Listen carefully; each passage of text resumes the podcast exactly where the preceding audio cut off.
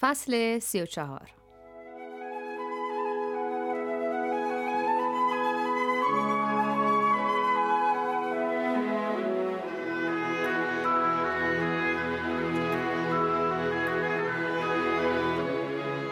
نامه دانشجو مجله بود که اداره دبیرخانه دانشگاه امتیازش را گرفته بود و رضا ناروند مدیرش بود. او مرا به عنوان دبیر بخش ادبیات دعوت به کار کرد من که از دانشکده ادبیات دور افتاده بودم فرصتی به دست آوردم که تمام دقدلی هایم را در همین صفحات بخش ادبی مجله خالی کنم.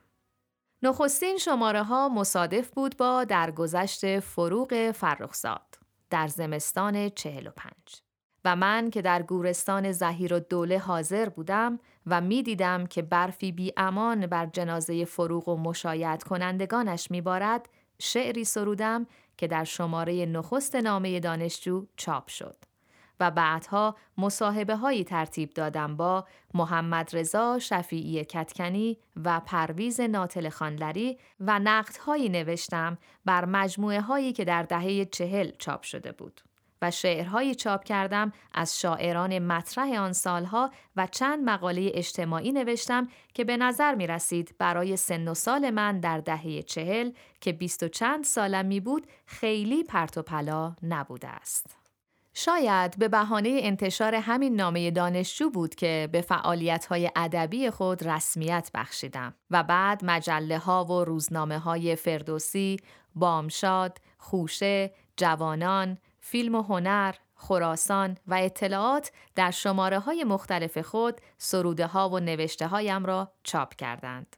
و با ناماشنایی فاصله ای نداشتم که گرفتن لیسانس زودرس مرا راهی سربازخانه کرد و از آن پس از شیراز و مشهد و مزدوران در مرز روس سر درآوردم و چنان پرت افتادم که یک سره از عالم شعر و ادب و نقد و نگارش برکنار ماندم و تا به خدایم دیدم که در نقش یک قاضی خشک و زمخت شده ام دادیار جرائم خلافکاران و دادرس دعاوی مدعیان. بدین گونه دنیای دلازار قضاوت و مقتضیات آن شغل که ارتباط را بر نمیتافت بین من و دلبستگی های ادبیم حایل شد و ناگهان متوجه شدم که دیگر کسی صاحب این قول و قلم را به جا نمی آورد و تو گویی فرامرز هرگز نبود. از نگاهی دیگر واقع این است که نمی‌توان گناه تمام واماندگی ها را به گردن چیزهایی انداخت که من آنها را بهانه قرار دادم. مثلا در جایی نوشته بودم و در اینجا هم جلوتر اشاره کردم که انقلاب شعری در دهه های 20 و سی مورس بخشی از ناکامی های شعری من بوده است. یا جدا افتادن از محافل و مجالس ادبی و عرصه مطبوعات سبب فراموش شدن نامم شده است.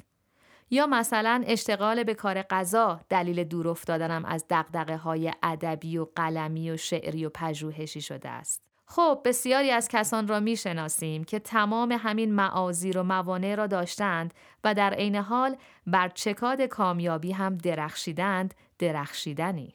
پاسخ این است که آری از این گونه است و حق این بود که من از نخست تیشه را به ریشه می زدم و گناه بخت خود را به دریا حواله نمی کردم. من باید اعتراف می کردم که استعدادی بیش از همین که می بینید نداشتم و اگر بر فرض داشتم تنبلی فوقالعاده خود را نمی توانم انکار کرد. و بپذیریم که توفیق در کار قلم، شعر و قصه و نقد و پژوهش و مقاله و غیره اگر ده جز داشته باشد نه جزء آن موقوف به پشتکار و تحمل مشقت و مرارت است و یک جزء آن به مایه های فطری هنری ربط دارد. و من این ادعا را دارم که آن یک جز و بیش از آن را داشتم و دارم اما نه جزء و بیش از آن را نداشتم و ندارم. و باز یادآوری می کنم که در جایی یادداشت کردم که آدم انگار نمی تواند عمرش را تلف نکند. و من به نظرم در اینکه لحظه هایم را مفت و مجان از دست بدهم تخصص دارم.